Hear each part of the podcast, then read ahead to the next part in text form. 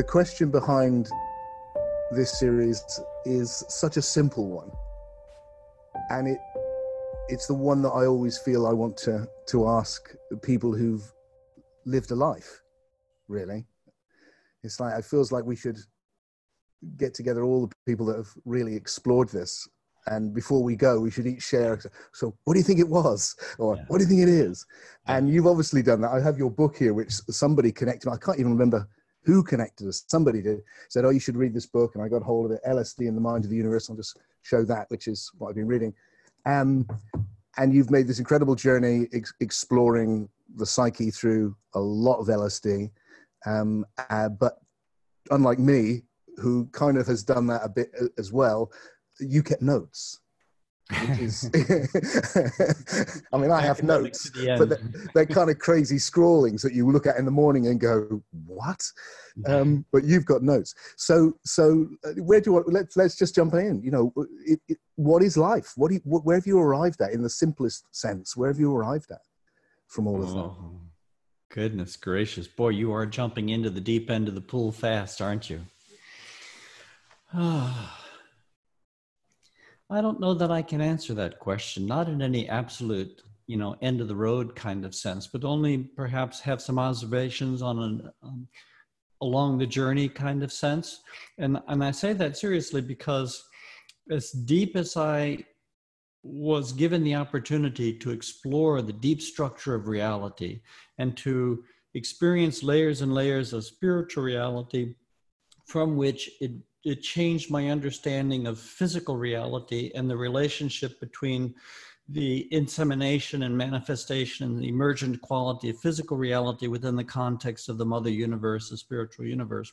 As deep as I was able to go in all these years of, of work, psychedelic work, I got to a point where I was shown the true infinity of the dimensions of spiritual reality because I was at the after 50 high dose sessions. I was as far as I could possibly be.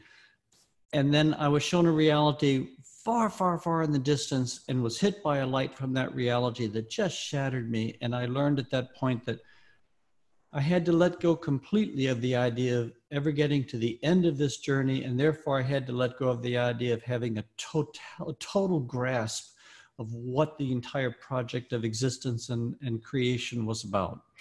Uh, so I, I, respond to your question in that context. Uh, like you, I, I, appreciate deeply the evolutionary quality, the, the, the, fact of evolution, the emergent dimension of evolution. I appreciate, um, uh, one second, I'm realizing I have a, a, heating system coming on that's going to provide, make a, a noise problem. Let me stop for just one second. Sure,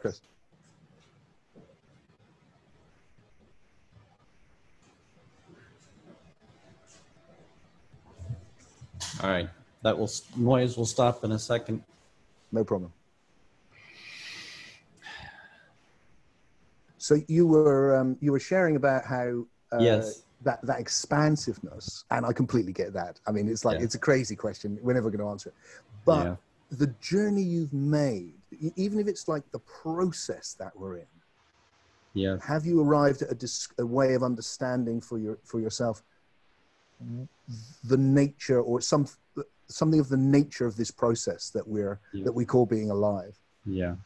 Well i see first of all reincarnation as a critical point part of my worldview. So i see evolution has nature has found a way not only to evolve whole species and planetary systems but it has found a way to evolve uh, intelligent individual consciousness once it reaches a certain point of the journey so as individuality emerges, uh, reincarnation emerges through processes we don't begin to understand yet, but that um, part of evolution, part of this dynamic, creative, expanding, growing process involves an, un, an open-ended amount of time. We have an infinite amount of time within which to develop the experience of being human.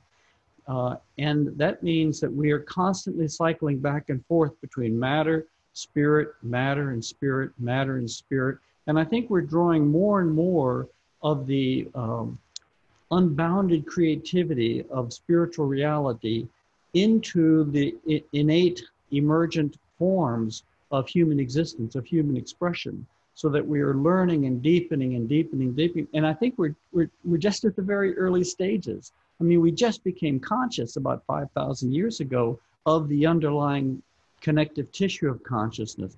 We just are beginning to sort of understand that that is our deeper identity. Life itself is our deeper identity. Nature, you know, the divine impulse is our deeper identity. So, what's going to happen over the next 10,000 years, over the next 100,000 years, a million years, a billion years? So, you know, we're just beginning to sort of get past some of the early barbarian qualities of our uh, lower evolutionary history and to break into a clearer space where we can begin to create out of conscious intention, to create truly in a, with a power of intention that will allow us to manifest inside time and space truly heaven on earth, to manifest heaven on earth with a with a, a perfectly pure and healed and cleaned body and a, a healed and, and pure heart and, uh, and an augmented intelligence with the capacity to download um, uh, to download awareness, to download insights from the creative intelligence of the universe with fewer filters.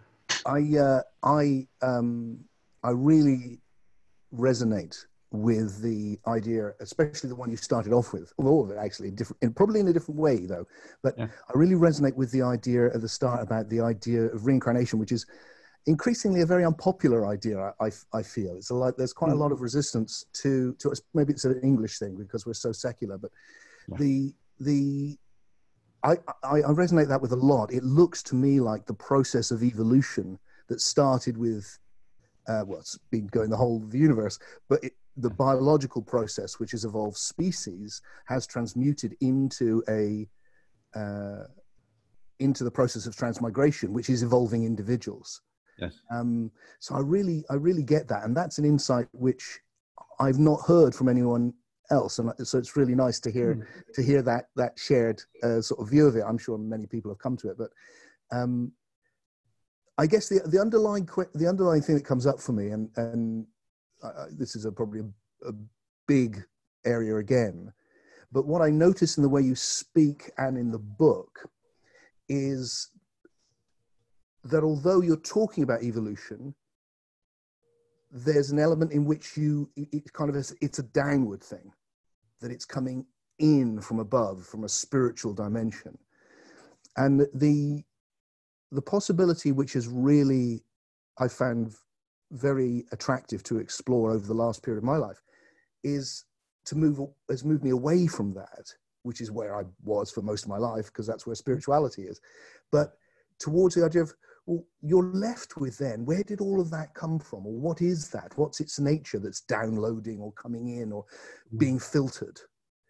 And why wouldn't we actually see the whole thing as evolutionary? as emergent, that those greater things that we are part of, that we're coming into, are themselves flowering from this evolutionary process rather than yeah. us coming down from it. Yeah. And I wondered yeah. what your response was to that as a possibility.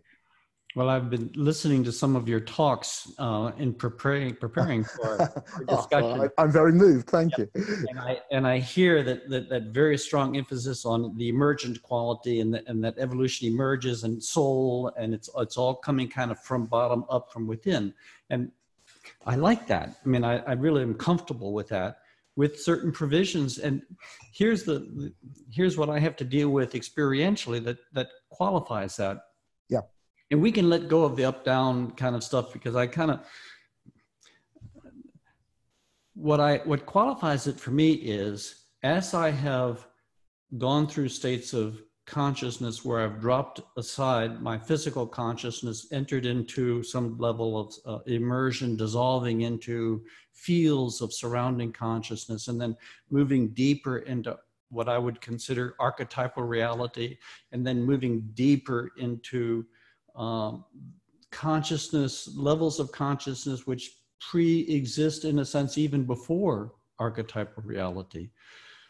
I am constantly overwhelmed by the intelligence of what I am uh, dissolved into. And the image which comes is an image that these greater fields, and so let's shift to an image circle, these greater fields are the context within which the Big Bang takes place and emergent reality surfaces.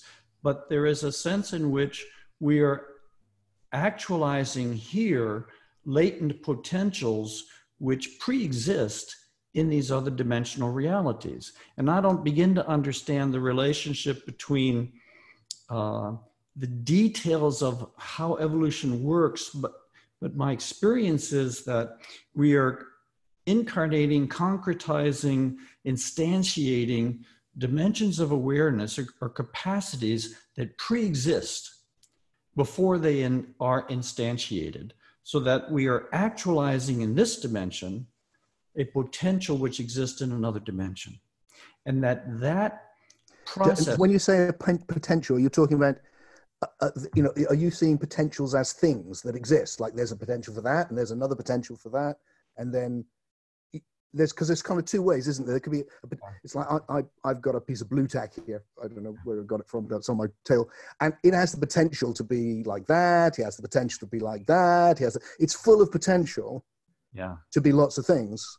Can't be anything, but it can be lots of things. But it doesn't. There's not lots of potentials out there for the Blu Tack. It, yeah. you saying that there are actual potentials that we're moving into, or that there's a general potentiality for more?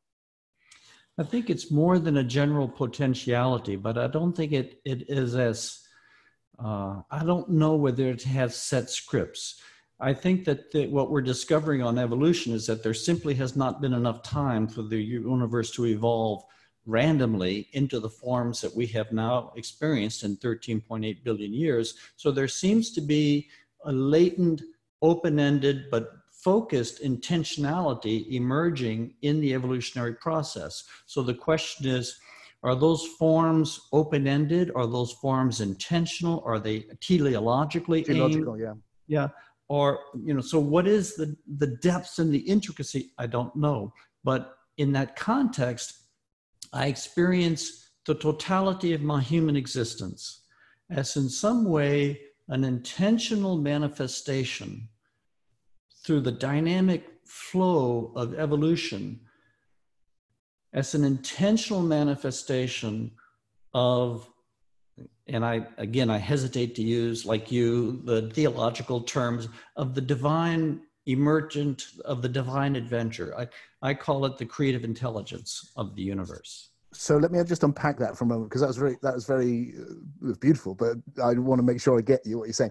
So are you saying that you experience your life as God's intention, in a sense. Is that what you mean? Uh, I experience my essence to be the essence of the divine. Okay. But the actualiza- actualization of that essence and unfolding the full potential of that essence uh, is a is a project that takes eons to refine and and and to master and to uh, learn in the learning process. So, so Christian, another quick question, just on, on with you. So, when you say essence, there is Chris's essence different to Tim's essence, and the potentialities different, or is it is it a particular essence, or are we all sharing a general essence here? My take, if I had, were pressed to answer that, I'd say we're sharing the same essence. Okay. However, uh, through the long history that's been shaping Chris and yep. the long history that's shaped, been shaping Tim, there is a true grain in, in the jade, as the Buddhists say. You know, there's a yeah. true individuality. There yeah. is a true host of capacities. Yeah. Uh, but if you break them all down, if you go, well, what is that underneath, underneath, underneath? Yeah. Then you break into this universal reality which we all share. Yeah, yeah, yeah. That's my experience too. Yeah, yeah. That that that that res- that resonates yeah. definitely for me. So I want to come back to what you said because it's intriguing about intentionality. Yeah. So is the potential is the intentionality which creates? I presume you you talk when you're talking about you're talking about creating the narrative, the life narrative. mm-hmm. in some way the, the, the story of chris or the story that tim's been through and what to make do you mean that that that's flowing from a from a divine intentionality rather than it being a kind of like Random. the opposite view would be I mean, it's a haphazard, you know, who you know thing which is happening, and who knows what's going to go on. Is it, is that is that what you're sharing? Uh, yeah, I think it is, but that doesn't mean that what we mean by intentionality within earthbound parameters is necessarily the same as what I'm pointing to in terms of a cosmic intentionality. In, in the sense in the sense that if I have an intention to do something, I'm very narrowly focused and I orchestrate everything to bring that about. Maybe that's true of cosmic intentionality. Maybe it's more open-ended. Yeah. Maybe it's a dance, but there does seem to be an, an intention to create, an intention to manifest, an intention to unfold. So, so one of the things which I've played with is the idea that that that that that big mind, the mind of the universe, as you call it yeah. in your book. Um, it, well, the first thing is I'm aware of as I look back on my life that there's multiple ways of interpreting all the experiences I've had, and that the ones I chose at the time aren't necessarily the ones I would choose now. That's the essence of reincarnation, isn't it? We learn. yeah, yeah, and that and that I see myself as a as a young person in a different way than I saw myself at the time. Yeah. Um, and so I'm careful with my the interpretations of my experiences because I know that they can change, yeah. and um, so that the my the the I mean, you know, I was just jumping in and just going, you know, I I the big mind of the universe. Yeah, that's just real. And if there's folks who who think it isn't, and they're not listening to this and they think it's real, they don't. Then I completely understand. They might not. But yeah. between you and me, Chris, I'm, you know, it's like, yeah, let's just accept that. That's there, and it's huge and vast and full of love and and extraordinary. Yes. Um, so then, for me, the the the the shift began to happen when I started to wonder about. Oh, really? I mean, maybe, but what I started wondering about was whether it was possible to view this thing we're in with a very simple lens, which went every moment is realizing a new possibility. That's everything I've ever experienced. And it's always been built on what happened before. I've never experienced anything else. So there's an emergent process whereby things build up, the past builds up and becomes richer and richer and richer. There's more and more information always, and it's always fresh and always new. And that whether we could look back and go, well, this is this process is that's what this process is. It is something universal, that being, something which just is, something so find find the simplest quality and and maybe the simplest quality i can think of is that it exists. And that that it exists is taking on every quality yeah. in an ever more complicated way. In which case you then would come to this universe which may or may not be the first one. We can discuss that but you know which which is which is probably isn't uh, but uh, it, which is kind of you can see an, an underlying theme which is the building up of the intelligence of the universe. Because every time it if if if every moment is building on the past, and the past therefore is implicitly present because without it there wouldn't be this moment, then the information in the universe, the intelligence or wisdom of the universe, is constantly increasing, like yours and mine is. Yes.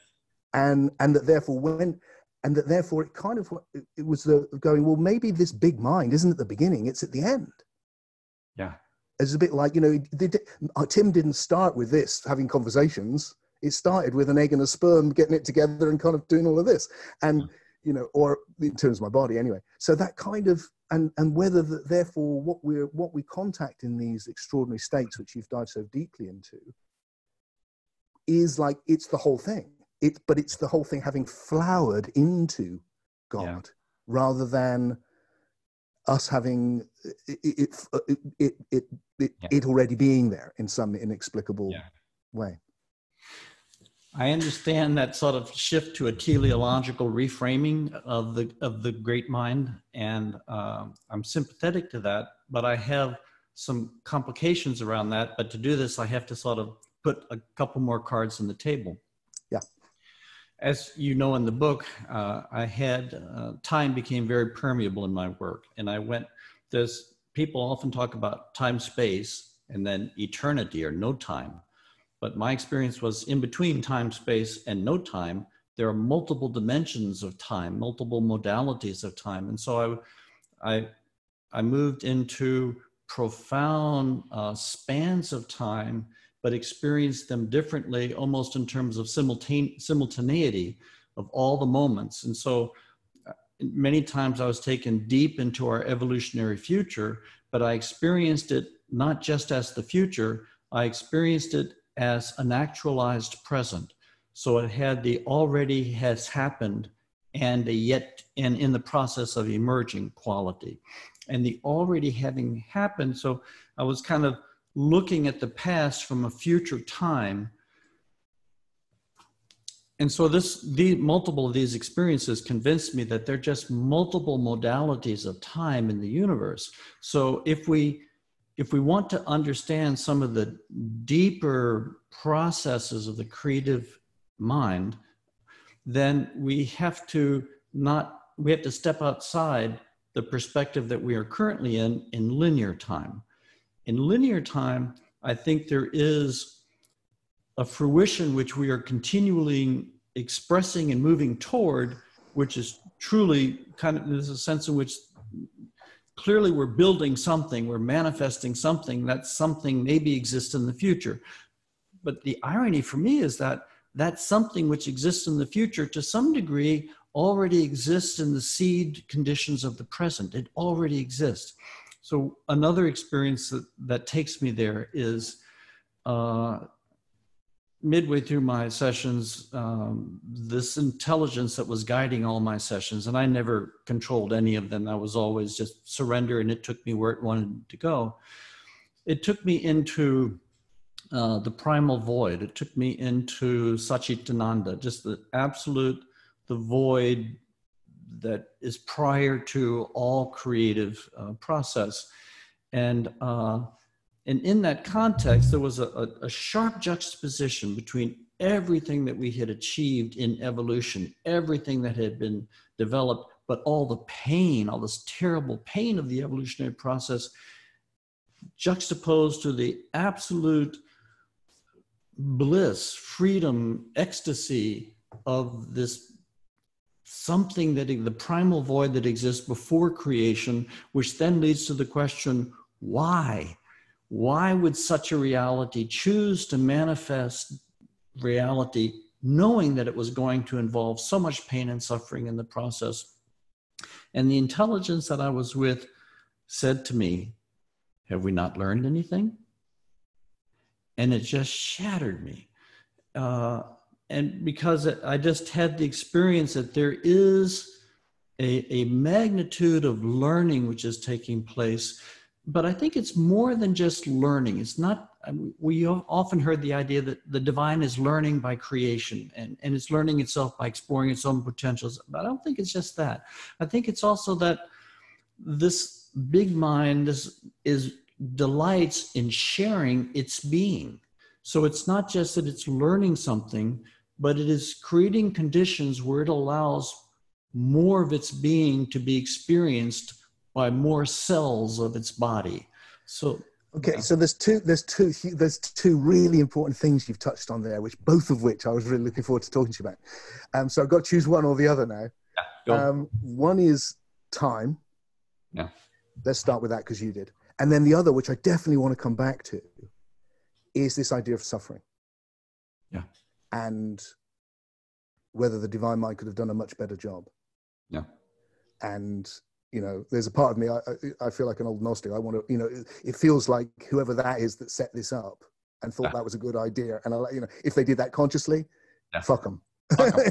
you know, it's like there's there's a part of me that just feels like no, not one. We wouldn't do this to our children. Exactly. Possibly it, do that to us? Yeah, yeah, and and and it kind of I so I'm I'm I want to explore that and and and the the role of suffering and because it obviously exists. Okay, so we'll come back to that. We'll come to that. But time, first of all, let's just play with a bit of time. So I have a real, real problem. I don't have any problem with experiencing the experience of timelessness in the withdrawal when you take attention into uh, the emptiness. There is no time, in, and but you come back and you can go, oh, that was I've been gone for two hours. But the at the time there is no time, and uh, I completely get that, and I also get that certainly in psychedelic states, you can enter places where you're exploring.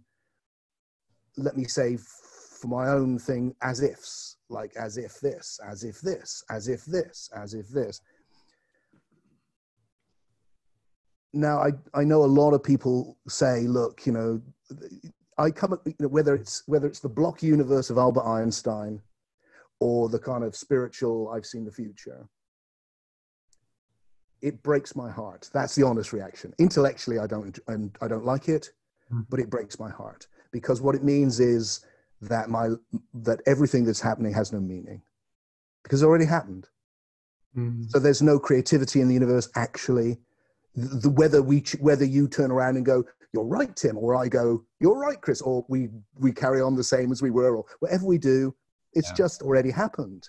Yeah. The, the whole juice, the whole meaning of our humanity just dissolves into determinism, whether yeah. it's spiritual determinism or it's or it's reductionist determinism, and yeah. and of all the ideas I find ugly, that is the one of the ugliest, and I struggle with it. Then in a spiritual context, when I do you understand what I'm trying to say? Yeah, I do. And I completely agree with you. And uh, I, I want to pull a, a, Tim Freke on you and encourage you to go both and thinking. You right, articulate okay. beautiful both individual universe. How can okay. that both and? I think something like that is involved in time too. I think there is creativity. I would never want to lose the, the creativity. I would never want to lose the zest and the juice of human experience uh, I, am not a determinist. It, none of my experiences go in the direction of leading me to conclude that this is all a preset game. Even my experience of the distant future does not lead me to believe that therefore uh, creativity isn't genuine, true, true, genuine. So, so did you see just to catch, just to make sure I've got you? So, when you talk about the future, what makes you say I saw the future rather than I was a given a vision of how it could be. Yeah. And that's in, and I bring that back to take us there. Because yeah. that feels like a completely different thing. That feels like a, a different thing. Like a, a, visionary. It's not, that's about, that's a, a yeah. big version of a common experience. Yeah. Well, and that, and that completely, I understand that experience. And I think that's a legitimate experience. But I would like to offer something with a little more ontological weight behind it. Okay. And, uh, the, I can't give a justification for it other than uh, an experiential justification. The experience is that um, in, in some essential way, and I don't know whether that means in all the details are individually formed, but in some essential way, there is a knowing inside the mother universe which um,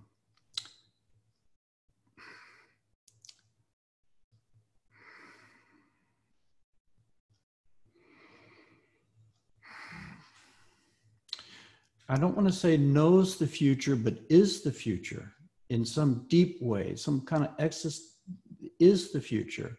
And when I enter deeply and dissolve into the body of the divine, it has taken me into that being of the future, not simply the potential, though that's another truth, but into the being of the future so that when I'm in there, I experience it as a, as a true future.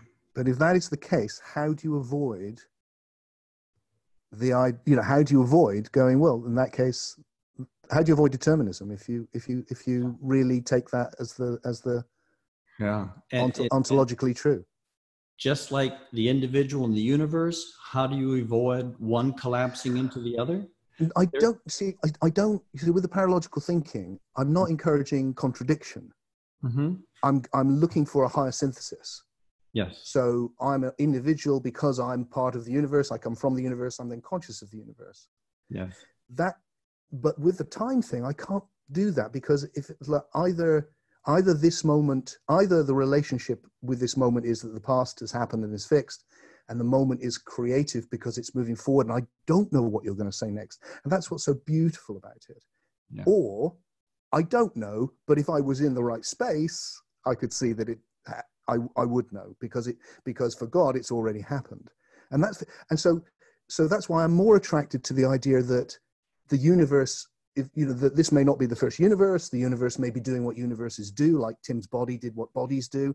And although tim had never happened before many bodies had happened before and the body had a basic idea where it was going and therefore it was teleological. And yeah. that the universe may have a basic idea where it's going but how this one will turn out and where it will you know how it will flower into the divine is who knows? Because it's necessarily creative. That works for me because it's open-ended. Yeah. But it, it's that it's that boxed in block universe. It's already and even if it's in the mind of god then it then it feels suddenly like well the whole thing's pointless then isn't it? Yeah it, i understand.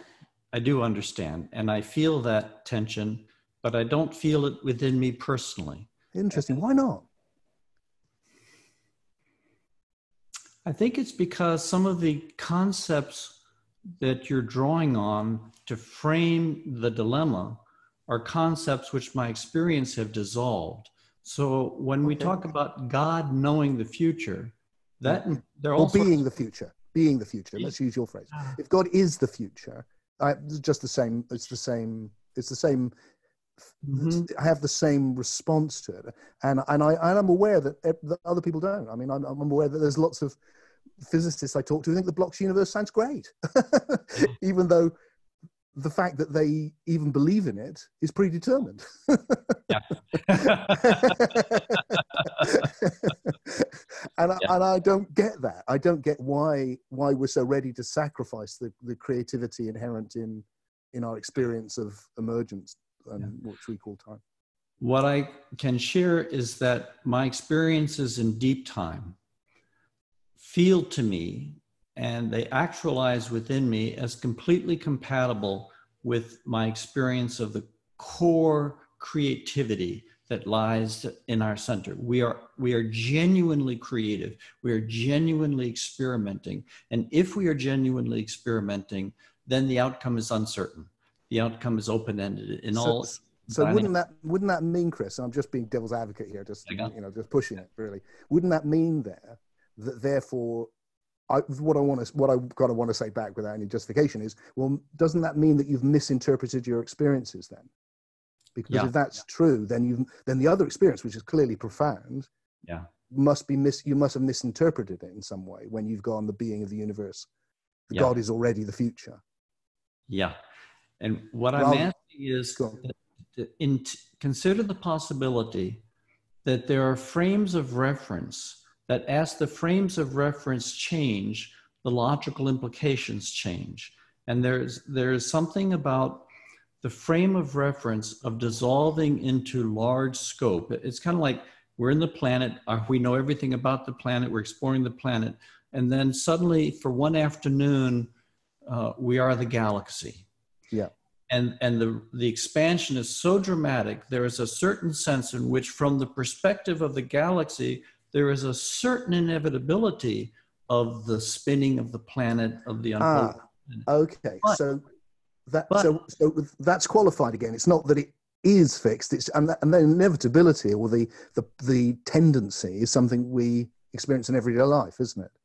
You know, there's a well, yes, except I don't want to I don't want to dissolve it and simply say it's. Um, I still I want to hold on to some type of ontological depth to there being dimensions of reality. I don't, I don't make it. I don't go out to God. Uh, okay. But there are dimensions of reality which are aware at breadths of time, just as it is aware breadths of space. And so that the universe is self aware in dimensions of space in a non local way, and there's a way in which it is self aware in dimensions of time.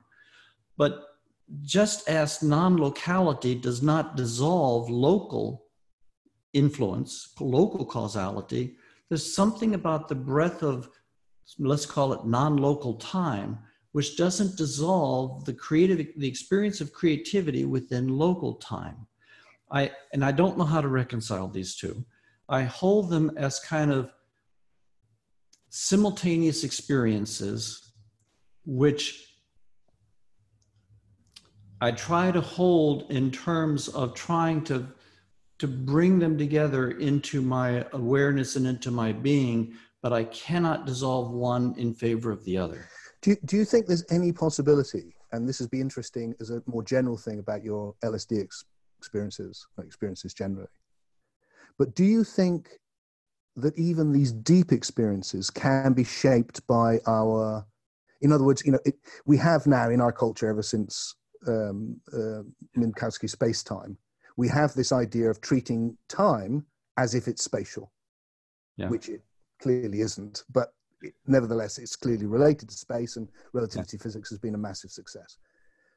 Um, but what it gives us is a spatial metaphor that then gets taken literally, and we end up with a this whole block universe idea. And I wonder to what degree that feeds into how we experience these other things too. Because if these things you always i mean you know god knows there's a life is so mysterious. So the yeah. idea that you've got two things you can't reconcile is like of course you know yeah, yeah. it's like you know i understand. Um, but the the tension between them does feels really really strong. And and and and, and it does it undermines something so essential to our our humanity and I just wonder, do you think, just as a general thing, do you think when you have that experience of going, it's like, you know, like mm. non-locality in space, it's like non-locality in time, to what degree those things feed in from the cultural influences that have led us to think in those ways and even then occur in psychedelic states? Yeah. I think you're trying to find slippage in the system that allows you to hold on to creativity and the authenticity of genuine creativity inside time and space. But I'm not yes. going to let you off the hook quite that but I'm definitely doing that. Yeah, I, yeah. You know, it, it, seems absolutely. Um, yeah. uh, you know, I, I, would say that my own. Um, look, I'm going out of focus. How's that? I don't know why my camera is doing that, but it's kind of interesting that it is. Um, I would say that my uh, the last period, you know, having, I, I, my first period was all about wake, enlightenment and waking up and God knows yeah. what, exploring everything. And then the, the, the rest of it has been much more focused on humanity and this feeling that that the what that my experiences lead me to is that this matters. Yes. This is not an illusion. It's not a mistake. We haven't fallen from somewhere. Yeah. This is integral to the whole the whole massive project includes yes. Chris and Tim in a way that Chris and Tim, as Chris and Tim, yeah. are, are actually significant and that applies to everyone. And that, that it seems absolutely essential for that for that for there to be meaning in that way yeah. That what I'm about to say next has not already happened. Yes. Now, I affirm everything you've just said about Chris and Tim and the creativity of and the, and the importance of the physical universe. And we aren't simply getting out of the physical universe, we are growing deeper and deeper into the fruition of the physical universe.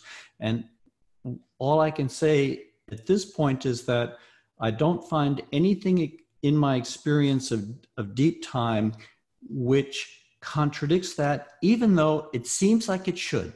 I know that it seems like it should. It should lead to determinism, but it doesn't, in my experience. It, it leads to a, an appreciation of different orders of scale of creativity. And, and it's like there is a creativity at one level of scale, and there is a creativity that's taking place at another level of scale, and a creativity that's taking place at another level of scale. And so there is a time breath to some of those deeper levels of scale, but they're all saturated with this movement of creativity that doesn't contradict the fact that I don't know what I'm going to say in 30 seconds, that this is live. This is yeah, yeah, yeah. there. It's live. That's the great phrase for it. So I don't have any problems with the different levels of creativity. It's when the creativity stops and it's fixed. So let's accept that either through choice or through destiny, um, we, our experiences have been different around time. Yeah. And, and and and unless you've got anything else you want to, you did want to throw something at me actually. Uh, I, well, I want to go back to your question okay. of are my experiences being conditioned? Oh yeah, yeah, yeah. my cultural conditioning. Now, yeah. I'm a professor of religious studies. I, you know, so I have a lot of knowledge of world religions like you, and I taught comparative mysticism, and I, of course, I've been educating myself as a layman to science, and so I have all these ideas running around.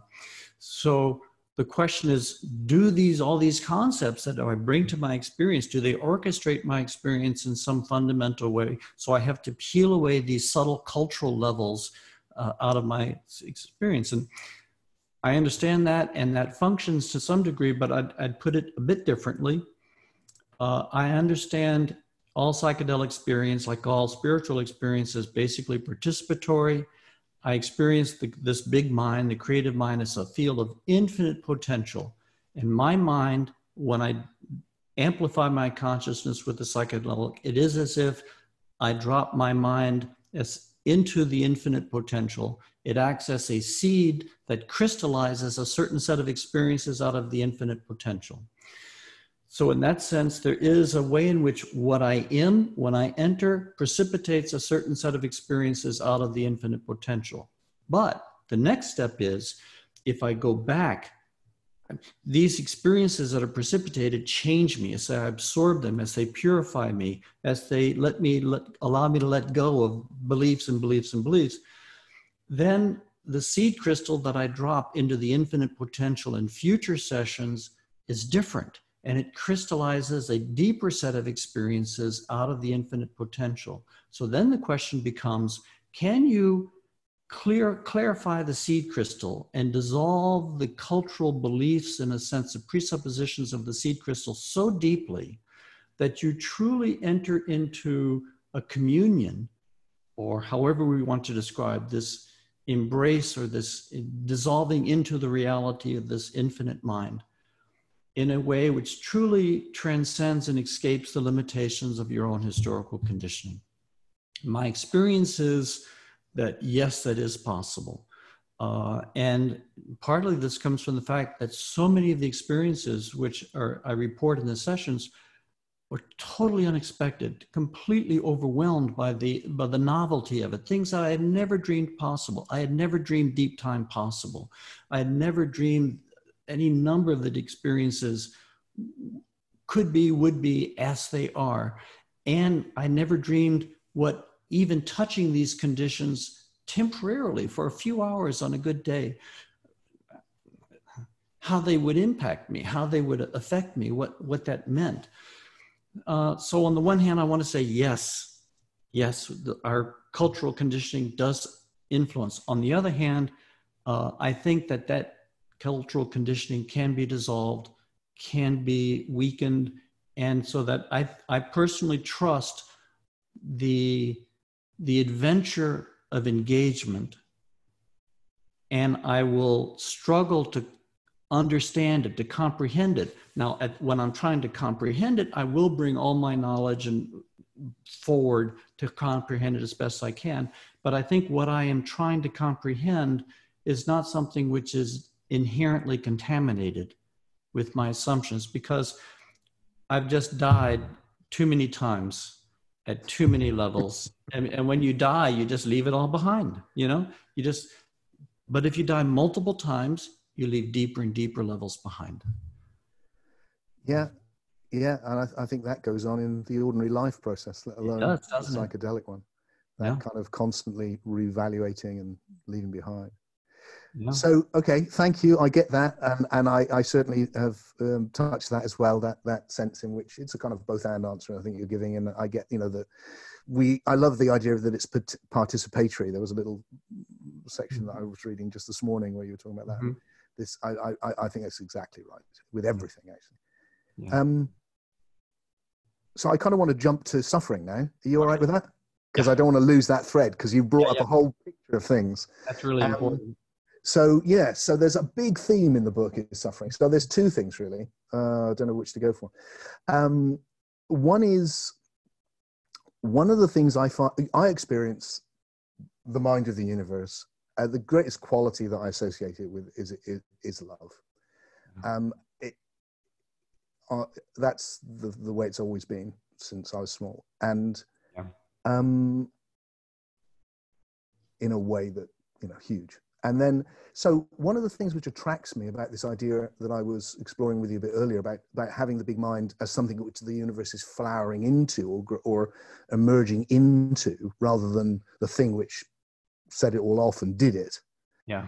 Um, Uh, apart from the ontological thing of you've just taken God and put him at the beginning and where's that how's that solved anything? But yeah, but the other problem with it is is that the or rather the attraction i think which comes up for me about the the evolutionary picture is it's so redemptive because it means that the the the the, the, the suffering that has been entailed and not just the suffering the kind of craziness the you know all the the dinosaurs or the the the, the all the extinctions and the kind of craziness of the evolution and and and how it's been is not some the work of some mad god some big mind that doesn't know what the fuck it's doing or is willing to just have a lot of collateral because that doesn't matter much yeah. um, but rather is something which is actually arising from it a bit like tim is arising from this and and is wanting to reach out and to redeem it and to reach into it and and therefore that impulse in me which goes no is it it's in me going no let's and it because it's the most emergent thing yeah. and the most emergent thing is this all embracing the universe conscious of itself and holding everything within what's felt as love yeah. Um, so I struggle with this idea of the of the universe as the big mind going, oh well, you know, suffering, but hey, look what we gained. I too. Let's get banished that bastard. Okay. That's not what's happening. It, it's not a universe by design in that heavy-handed way. Okay. Because whoever designed this painful universe doesn't deserve our affection. Hmm. But is there a way in which, well, the issue of suffering is so intense, uh, it's so important, and and the theologies which have been shipwrecked on the problem of suffering, they deserve to be shipwrecked because suffering is a deep, deep. And I'm I'm always remember Ramakrishna saying, if you want to know God, you must be willing to look suffering in the face. Yeah, that's uh, it. So you have to take on the whole of the suffering. And if there is love in creation, you have to look very, very deep into creation to understand how love can manifest such extraordinary pain. So, what the hell is going on? So, the deeper question becomes you can't answer the issue, question of suffering without an understanding of what's taking place, what the larger process is. Now, that brings us to a question how much of creation do you think we have actualized up to this point in time? Because if we're trying to judge a play and suffering is the theme of the play, it makes a big difference if we're in the first act of a 10 act play or if we're in the ninth act of a 10 act play. Because if we're looking at the quantity of suffering in creation and we're assuming that, well, if we judge the creation process harshly, not the creator, but the creative process harshly, if we judge it harshly, that means we, we have a frame of reference within which we can judge it. And that means we have a frame of reference of thinking we know what it is about. But what if existence is about much more than we think it's about? What if it's about a, a developmental process which stretches infinitely beyond our present moment of actualization. And if suffering becomes recontextualized as a variable, the more we begin to move into, the more we begin to actualize the deeper capacities of that are innate within our being in one of the sessions that I know you've read, I was taken back to the very beginning of it. It felt like the beginning of the Big Bang, and I experienced creation kind of as a core process. And in that, I was just overwhelmed by love, just love, love, just divine love pouring into me, exploding me more than I could ever hold and imagine.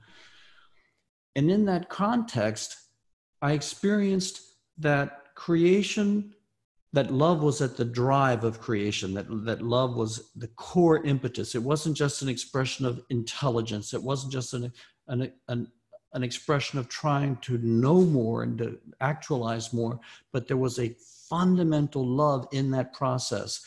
And i experienced that i in some way Chris Bache or the lineage that Chris Bache is part of, I in some way participated in the choice of creation. And I voluntarily took on a role in that process and a role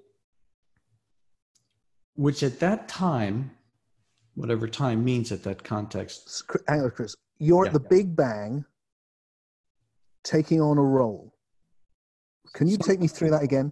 How, in what, in what way are you in the, I mean, obviously you're, you're in the visionary psychedelic state, yeah. experiencing this in the psyche, actually that you're the, the the when you say the lineage of chris well i can get that obviously. You are the universe. You've come you are the big bang. There's a, the big bang meeting itself having a conversation about itself right now. But mm-hmm. the but in what way you made a choice? What what what form did you have that you could make a choice or be conscious or exist? What, what yeah. what's good question. what that mean? And i don't know the full answer to that question. All i know was that I had dissolved into a condition which took me back into a primordial state that appeared to be prior to Big Bang, experienced not only the intelligence that was uh, manifesting its creation, but the love manifesting its creation. And then I experienced with great surprise that somehow I, whatever that means, consciously participated in the decision to create at that primordial level. And that that required taking on a responsibility for maybe ask the divine for the suffering that would be manifest in creation, but that was an acceptable trade off for what would eventually be realized within creation. And the most important thing I think to understand about when we come to think about suffering is creation is not done. We are not done. The creative process is not done. I get that. That's the redemptive quality, isn't it? The, the, the, it, you know, it, suffering is suffering that leads to something better. The reincarnation thing is part of that as well. I think it, it yes. it's it's redemptive because yes. it goes. The story's not over, and when the story's not over, there's a, there's another chapter which makes the last chapter redeemable. So I completely with you yes. with that. Yeah. I struggle, I think, because if I think back to, uh, I mean, your experiences are very psychedelic experiences, or I think back to my psychedelic experiences, then I think if I and I, you know if I if I was myself having that, or as with one of my co-travelers who reported that, I think I'd be inclined not to take it literally. Mm-hmm um, I'd also be inclined to think, well, you know, that you were talking about before about cultural influences. Well, the mere thing of the Big Bang is obviously a very recent cultural influence, and mm-hmm. and the and the in, in some way, the, what the psyche's doing is playing with. The, when you go to the deep places in the psyche, it plays with these ontological visions um, but it, it isn't necessarily well actually okay so this thing. brings this, this actually we've i've kind of shifting you'll have to forgive me but you say such interesting oh, things yeah, yeah. Um, because this is another question but maybe we've got to ask it now because it does make it we can't deal with the other one otherwise which is the whole issue of revelation um, it, which uh, is i think is a fascinating one uh, you know is knowledge by revelation yeah. Um, that, that you could have had that experience and then come back and go this is it. I, I, actually this is this is this is what happened. There was my essence in there, and maybe yours, and we made a decision uh, as a as a revelatory state. Yeah. And as someone who works a lot from intuition in everything I do, I understand the power of revelation, but I'm also very careful with it because yeah. I think yeah. it needs an awful lot of questioning. And I wonder how, given that uh, an awful lot of what you're saying comes from individual revelation, how you how you work with that. Yeah two things come to mind. One of them is that I don't think what I experienced is in any way unique to psychedelics, but echoes the cosmology that emerges in spiritually distilled psychedelic experience is deeply congruent with the cosmology that emerges in our deepest and best mystical traditions.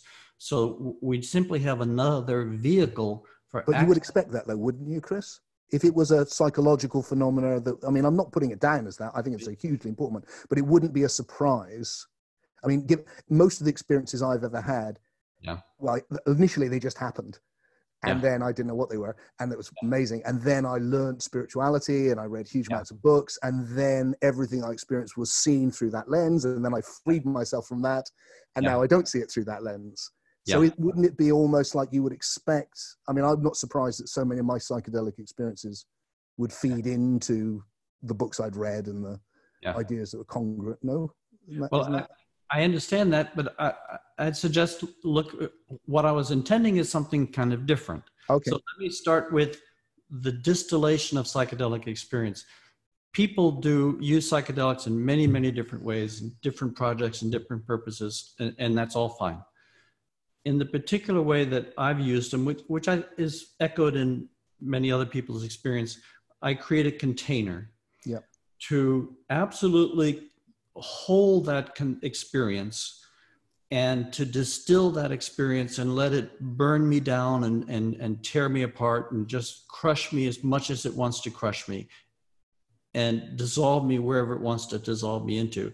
And I, I just, I hold it and I distill it in its as intense and pure form as I can.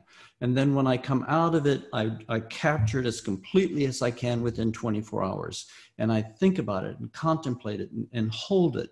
And I think the, the capturing it and the contemplating it is part of the process of entering into clarity in the next experience. but, but what strikes me about what you've said then is how foreign it would be to me, for instance. So Mm. if I think about, I mean, I, every psychedelic experience I've ever had, they've never been, I've never had the, I wasn't smart enough to go, let's write this all down and do it. And, you know, I was too young for that, I guess. But, um, but I, but every single one has been a sacrament. There's no doubt about that. And, Yeah. and, uh, and the experiences have been hugely important to me. But the language which you used then and the language which you use in the book is very foreign to me. This being crushed and broken down, and it's like it's already quite violent language. Mhm. Whereas my experience of awakening, it's I, I, one of the things that you know, the, the, it's a theme, isn't it? It's the death of the ego, or the death of this, and and it's like, wow, my experience of life and has not been like that at all.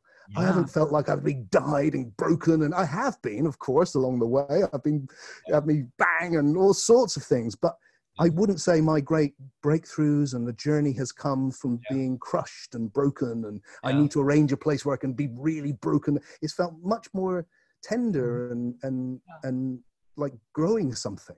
Yeah. And and so I wonder whether even the way that you set it up in your mind in terms of v- how you viewed those sessions had in it already a kind of a quite No, a violent metaphor. so. Uh, first, I've always been very uh, envious of people like yourself who kind of tumbled into their first mystical experience when they were 11 years old or 12 years old. I was like, oh boy, that's great. I just assume Tim's soul lineage has its own history that brings Tim into this life with a certain porosity of being. Chris's soul lineage brings Chris into this life with a certain maybe density of being, which requires a little bit more hammering. It's not that I, uh, it's not that I um, sought or um, choreographed suffering in my sessions, Right. uh, because the suffering that emerged in my sessions went beyond anything that I had experienced. And anyone who knows Stan Grof's work knows that he understands the perinatal dimension and he understands and he really expects there to be a certain kind of angst in the process. I get that. But I was completely unprepared for the dimensions of painful experience that took place at deeper and deeper, deeper levels of consciousness. Now, some of this, I think, is partly because of the speed with which I tore the levels away. If, if you're sloughing the skins off gently, slowly, then they come off in smaller increments. There is a more of a sense of, of flowering. But if you kind of tear them away faster, if you're impatient and you're rushing into the depths of the divine, uh, there is a sense in which there is the levels of your being are being peeled away. What I learned in my experiences was that there is a cycle, that in this hyper intensified state, there was a purification process. And I learned that death is ultimately just purification, and the suffering is just about purification. There's a purification process. And I learned that the deepest revelatory breakthroughs took place after the deepest purification. What's been purified, Chris? Well, there's the question. Uh, at the end, at the, the appendix of my book, the last appendix in the book, I asked the question, what is it that's dying? In these states. You have yeah. ego death, but that's in the beginning. What is it that's dying at deeper and deeper levels? It's just becomes a real question because the surrender and the collapse of everything I had known myself to be in my previous sessions, which was way beyond Chris Bache, that had to dissolve and surrender in order to move into even deeper intimacy.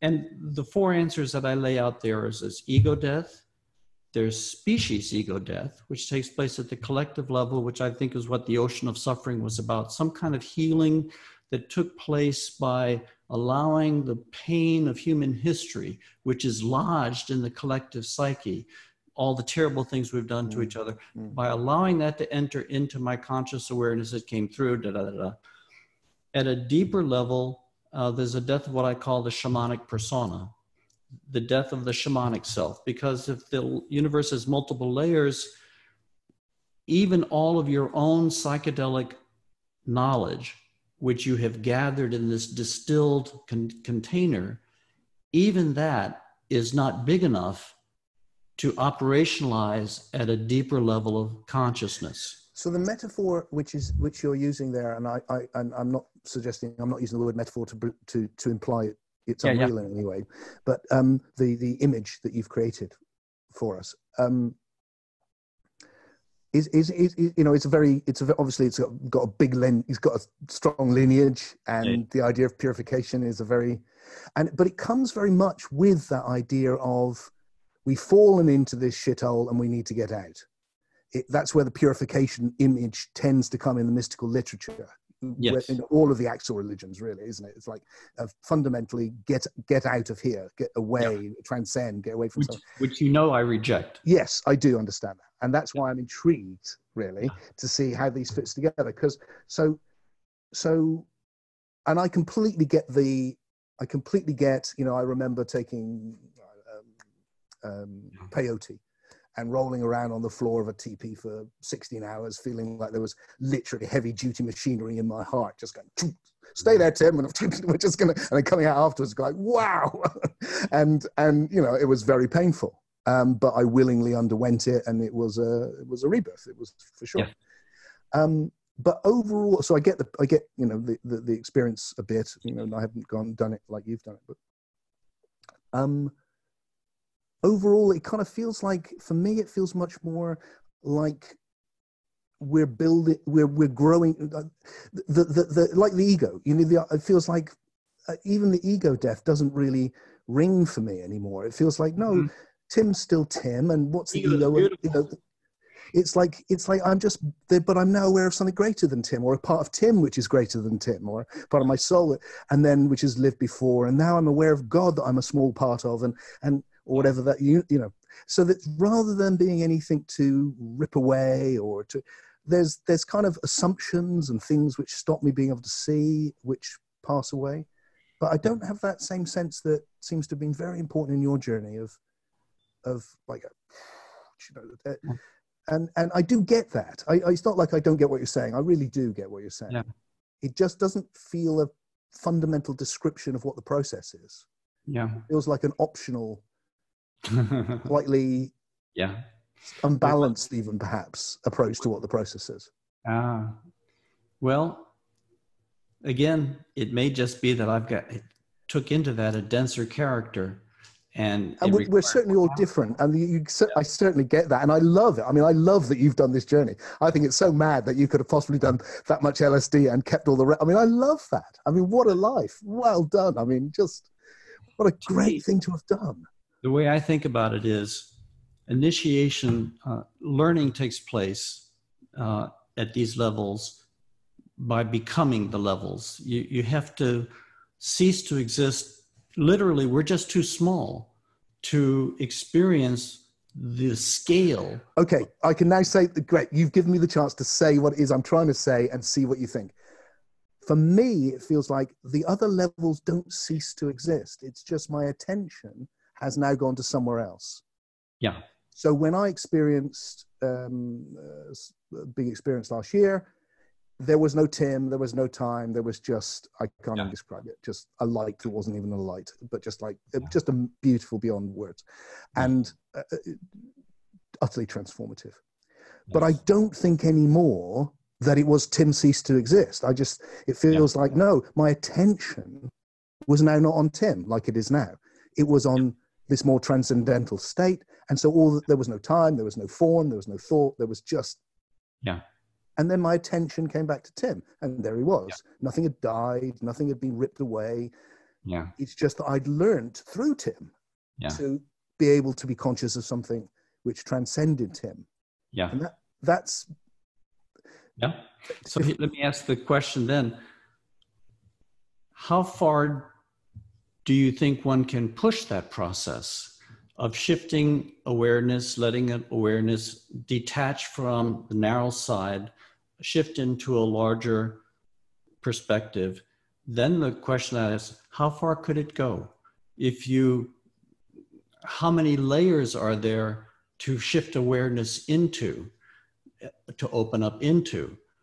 Yeah. My experience is that as we, in order to become operational, fully operational, now, and I emphasize that because we can have brief contact with these dimensions without being fully operational at them, but to have sure. stabilized consciousness so that you yep. can come back repeatedly and, and really become aware at these levels. Yep. My experience has been that in order to move into a deeper operational level, there has to be a letting go. And okay, I've got you now. I've got you. Yes. It's easier. Yes, yes, yes. Okay, so I would probably say the same thing actually. I'm glad we did that because I've kind of feel like I've got what you're saying. Yeah. So yeah, so so the way that I might say something, I think it's similar. Tell me if it's similar. Is it feels like, look. Uh, firstly, I don't think there's any limit that I found. I mean, yeah. just like it just keeps on going, and hallelujah for that. And yeah. and and it's so nice that I'm still surprised at this old age. But the the the there is I definitely get that Tim, which I see more like the foundation than the problem yeah. needs to transform in other in in order to be able to allow the yeah. stability to return to those states more and that, that there's an evolution happening in the individual soul which yeah. is developing the propensity i think i kind of see that like spiritual maturity is that development but it, yes. i don't feel it rips it to shreds or anything in fact it feels more like yeah. it just it just moves it, it just becomes more able to sustain yeah deeper states more readily. Yes. That, so then the question again I ask is how many deeper, deeper, deeper states are there to enter into? So one could enter into preliminary or secondary deeper states sure. and one begins to experience the tapestry of life and you know so on and so forth. But then are there deeper states still? And then what would be the nature of the transition or the cost? Or simply just learning it's just a matter of learning how to cooperate with a reality that is taking you into those states but in order to take you into those states has to kind of monkey with your system in order to allow you to enter into those states with your consciousness intact. Because many people enter into these states but they come back they can't they can't describe where they've been. But to be able to hold that awareness there and bring it back here certain adjustments have to be made. So for example when i entered into archetypal reality when i began a series of sessions into, at that level i went through a process which wasn't really difficult but it was quite distinctive in which i had to die as a human being or had to let go of everything I had known as a human being. I, I had learned that there is a sense of identity which we have as a human, which is deeper than our identity as an individual human being. So Chris Bache dies at a certain level or he softens and goes but, into. But Chris is still here, right? Chris is here. But in the state, the state of consciousness that I'm entering into is not uh, spacious consciousness. I get that. Yeah. But but you've come back to Chris, and I'm still having the pleasure of meeting Chris. Yes, I come back to Chris, but that leads us eventually into a deeper question of well, then what is Chris? You know, once you, but let's hold that that question. Okay. okay. I had to cease to exist not only as Chris, I had to cease to exist as a human being. And within any frame of reference, I had to be willing to allow my consciousness to exist completely above the field of the collective unconscious, to enter into some dimensional reality which is beyond human experience. See, I, I get, I get that. Yeah, I completely get that. Because, and, and to just use this, the save going into other experiences, just take the one that I shared just just then. Yeah, where well, there was nothing. Yeah. Um, so I had to be willing to let go of everything, and yeah. and was and had a fantastic time because I'm I'm I've been used to doing that.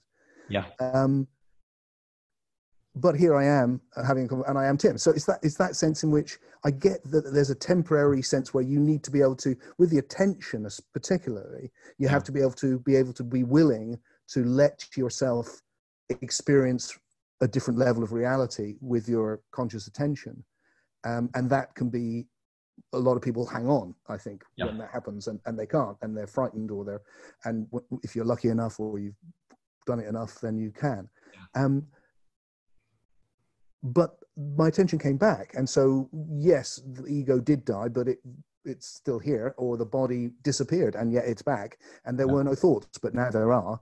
And so in a way it feels like they weren't in the way. There were just there was just a i needed to be able to shift my my point of reference. And i completely get that that you would need to let chris go and go beyond your humanity and i i, I completely get that and if i i mean i don't do the high dose lsd work anymore i mean that really ended in 99 but when i do do psychedelics today um, i've cleared out so much at so many layers that when i open it's it's an easy dilation uh, into levels in these levels. Though I don't go, I, I would, I don't go to the depths that I've gone into the deep work because that takes that takes a lot of training, a lot of athletic, you know, you know. Interesting. That's really you can, interesting. You can get to the Olympics, but you know 20 years after you've won the gold in the olympics you can't run that fast anymore okay so so we we should i mean i just so enjoy but we should um we should look at how we can bring this to a to a close okay. so let me come in with a very simple question okay okay so how old how old were you when you first did this and you started this process 30 30, 30. okay so that was that was so, so was that the first you done it was that the first lsd i can't remember yeah, 79 to Was your first LSD was in was uh, was you know okay, yeah, so that's quite a bit. I was totally naive about psychedelics and that's, through college and graduate school. Yeah. Yeah. So what made you? I mean, I'm thinking when I I took LSD for the first time, probably when I was 18, I think, um, and it was amazing. I mean, just mm-hmm. like and led to you know it wasn't my awakening, which was great. So there's two questions. That's the two questions I had for you. Was LSD your first awakening? And what the hell, man? Why did you go let's write all this down and start this massive journey. I mean, no one else, I mean, like all my friends have done this, but none of them have done what you've done. What, yeah. what, what that was incredible. What, why? Uh, yeah, it, those awakenings were my first awakenings. I had been meditating for years, uh, but the, those meditations, I was still working at the introductory levels and, and encountering the blocks one encounters. But the, in terms of the true awakenings, uh, those did not really happen until the LSD work. And as I say in the book, I don't even I don't even record for the readers the early spiritual awakenings because they were so um, introductory compared to what emerged down the road that they hardly seemed to be significant. But at the time, they were very significant to me. But why I did it, why I pushed as hard as I did, partly because and, uh, well, and not not just the the two things. One, why you pushed as hard as you did. Well, I kind of get that because I'm a bit like that. Mm-hmm. But what, the the foresight to record it all, to do it in such an organized way, to do Yeah. it like a program. That seems very impressive to me and very interesting, very conscious. Well, I was trained as a philosopher. You know, I was trained as a philosopher of religion, and I pers- I did this first because I wanted to leave a trail of breadcrumbs so that if I needed to, I could find my way back. But then that quickly passed, and I did it because um, I had I read Stan's Realms of the Human Unconscious, which was published in '76. I read it in '78, and Stan had already integrated decades of experience and, and hundreds of people's experiences in this book. And I saw that it was a huge landscape. So I, I saw that it wasn't simply about having some early experiences, but I wanted to explore the landscape. And I had enough, you know, my background in religious studies, I had a sense of the history of mysticism and the scale of it. I thought, okay, here is a methodology that would allow me to explore these dimensions. Got to keep good records. And it's not just keeping good records. Part of the, the depth of our attempt to integrate what we experience sets the, the stage for the universe's next communication with us so that the, the clarity of retention sets the foundation for the next stage of encounter. So it, That's such a deep, deep observation, Chris. I Yeah. really like that. That's so deep. really consolidating and consolidating and understanding and, and crystallizing it, I found in my experiences that the universe always met me exactly where I stopped.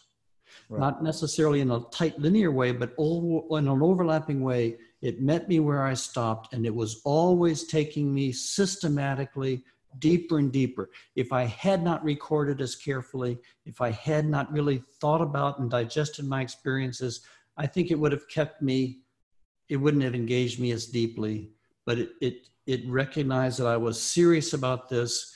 And sometimes it was like, are you sure you want this? Are you sure? Because now, you know, 15 years into it, I knew that there was a cost for all these things. Are you sure? Because once you go here, you know there's no going back. And it's like, I, I was sure. I give it to me, and and it, and it would give, and then I would try to hold on to it as much as I could. Now I think I went farther and deeper than was maybe wise for me, and I really am trying to be honest about that in the book. I wouldn't do it the same way if I had it, because now I know what I didn't know at the beginning. Now I know that it's an open-ended journey. You you can't get to the end of the road. We talk about getting home and going home, and that's true. There is homecoming, but there are layers and layers of homecoming now I would be more patient. I would be gentler with myself. I would invite as much of the divine intelligence into my life as I could possibly hold. And I would be more patient with the gradual nature of my own developmental process. So I, I deeper than I should have. but holding on to it is an important part to the clarity that can emerge. And I trust the clarity that emerges. I trust that there is a clarity of transmission coming in which transcended my cultural conditioning and transcended the conditioning of my soul. That there are certain things which, as I've come to understand my deep story, certain things that were given to me which no incarnation in my soul lineage had experienced anywhere. So there was a sense in which I was doing this not just for me, but for my entire soul. But most importantly, I wasn't doing this for me. I was doing this for all my brothers and sisters. I was doing this for humanity because every experience that I had is not simply my private experience, but now the human species has it. The human unconscious, the collective psyche has it. And I believe it lives in, in our collective awareness. Well, I'm very glad you did, Chris, and I completely get that from your account, and even more so from meeting you. That and and that and and it's genuinely a, you know a gift, and and that we get to explore ourselves and each other together. Together, a great gift together, Tim. Yeah, yeah. So thank you so much for being willing to have this crazy conversation with me. It's been a real delight to, uh, me to too. explore, and For me um, too. It's lovely to be connected. Yeah. More more in the future. Yes. I, yeah, I hope so. That I would be lovely. to, I get to England periodically. and, Great. uh, yeah. So I hope we'll be able to sit down over tea or coffee someday. That would be lovely. I live in Glastonbury. You, have you been there? I haven't. It's nuts. Okay. So I look forward to showing it to you one day. Good. Me too. All right. God bless you. Love. I love Yeah. you.